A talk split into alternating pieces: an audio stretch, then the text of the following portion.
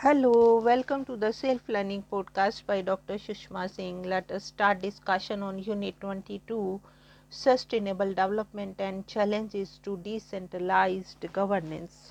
And our topic is interlinkage between sustainable development and governance.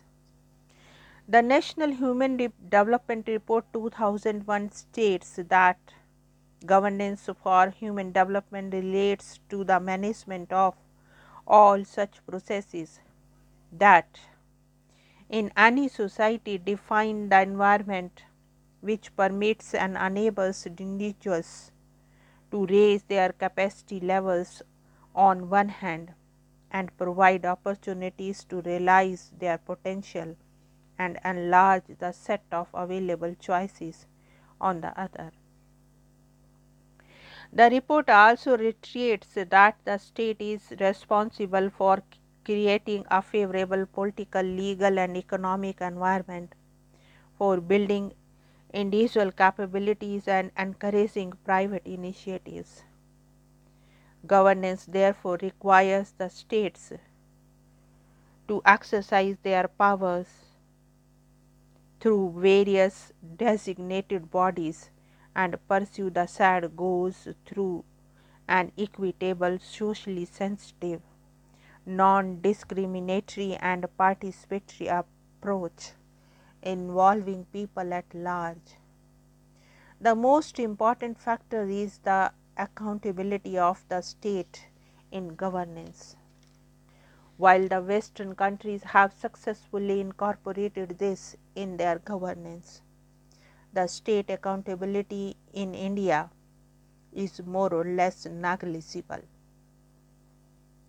The relevance of good governance policies and strategies is lost when the state accountability factor is uncared for and does not mirror the aspirations of the population of a nation.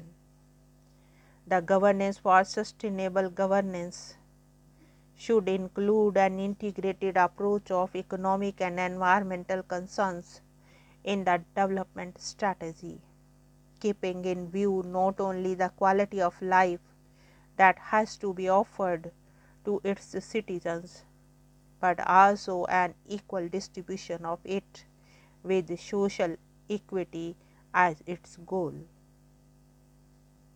Governance should also safeguard the citizens' right to develop, simultaneously holding the environmental concerns at a high pedestal.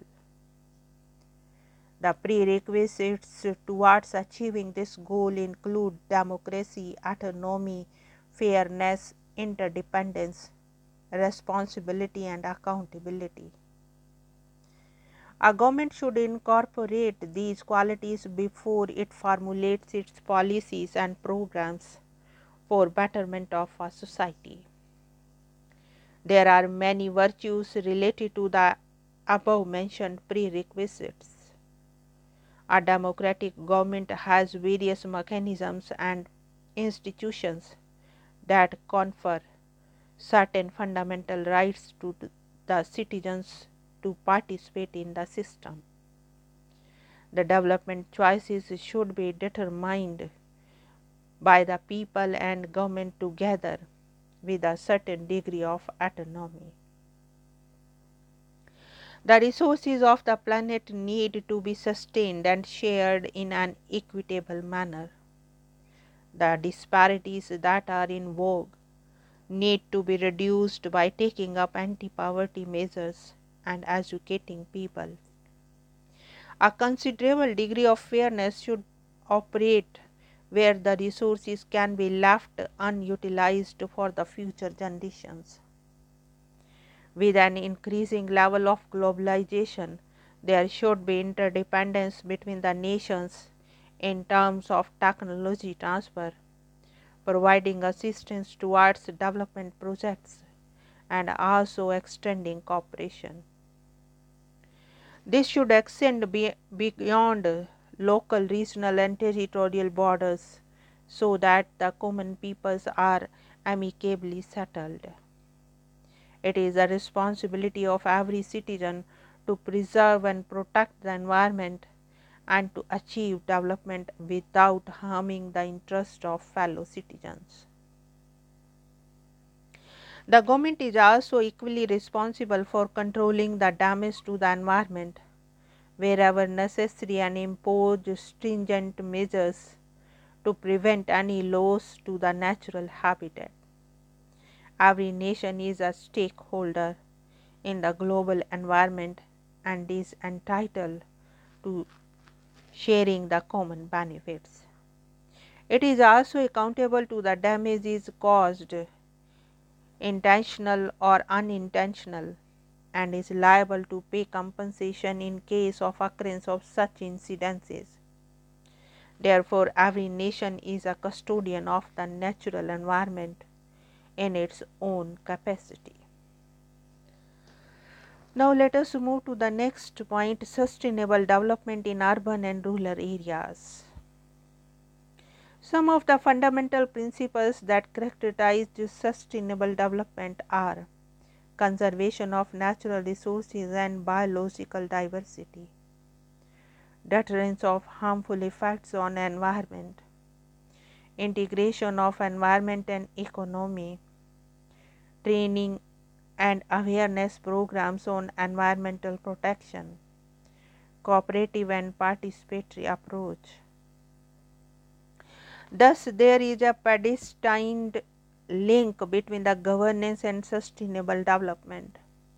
There is a need to integrate the dynamics of society, ecology and economy through the use of environmentally compatible technologies. Above all, there is a need to sustain development in urban and rural areas by providing basic amenities and good standard of living.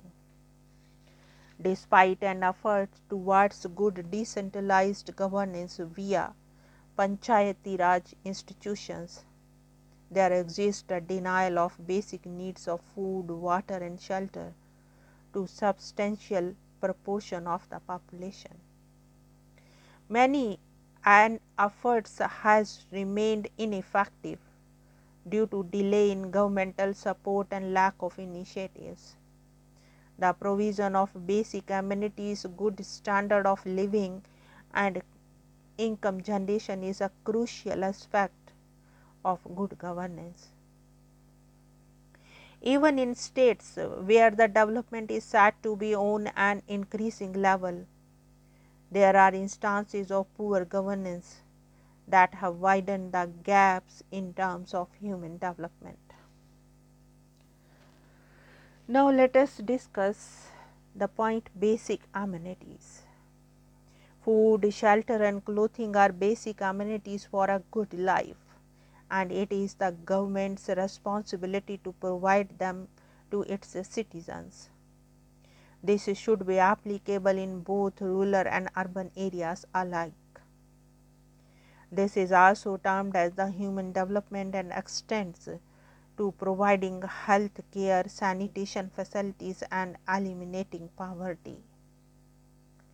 The United Nations has even brought out a concept paper on Millennium Development Goals that aims at realizing the goals of decent standards of living to the population all over the world within a set period of time. The process of globalization did bestow certain benefits on various nations, including India, but it is disheartening to note that many of these benefits have not reached many scheduled sections of the society. Many of the poor are still going without a square meal a day and are often rendered shelterless due to displacement and occurrence of natural calamities. The rural women often go as far as 10 to 15 kilometers to fetch water. The villagers also travel more than 15 kilometers for the nearest healthcare center. They are also prone to unhygienic conditions of living and contagious diseases. They are often compelled to indulge in environmentally destructive activities for means of livelihood. The situation in urban areas is no better, with many people living in urban slums. Majority of this population consists of those who might have migrated from their native villages or towns to cities in search of a livelihood. As such, it is a burden on the urban bodies to provide continuous power supply or water or even a better transport to their population. The migrants, especially the labor class, are the ones who suffer the most. The local governments find it difficult to manage resources to provide the people basic facilities. Without these amenities, an individual's right to well-being and sustenance are eroded. This is a clear evidence of mismatched equations, where people's potential does not match with the resources available as per social indicators. Now, the next point is the reduction of poverty and good standard of living. Good standard of living more or less implies the reduction of poverty. While the reduction or elimination of poverty is part of Millennium Development Goals, the measures toward integrating the environment and sustainable development in poverty reduction program are vital for decentralized governance. A good standard of living is determined in terms of a higher income level and attainment of a higher average life expectancy, higher literacy, and a higher value as per Human Development Index. This progress automatically leads to an increasing level of gross national product, which in turn makes an impact on higher public expenditure and lower poverty levels. Thus, the process is roundabout and interlinked. The poverty reduction measures need more initiatives from the government side. Its efficacy lies in taking up key public-oriented beneficial actions, policy changes, and institutional reforms. These should be prepared in a participatory mode, involving people at all levels. But there should be a clear-cut distinction of these goals from materialistic affluence, which of late is seen as an essential characteristic of a decent standard of living. Now, the next point is income generation. As has been stated earlier, there are gross inequalities between the urban and rural areas in terms of development. A substantial number of people are living below poverty level. The sustainable development becomes all the more important in the rural sector. What options can a government give to its population to earn their livelihood? What are the schemes it can undertake to generate income?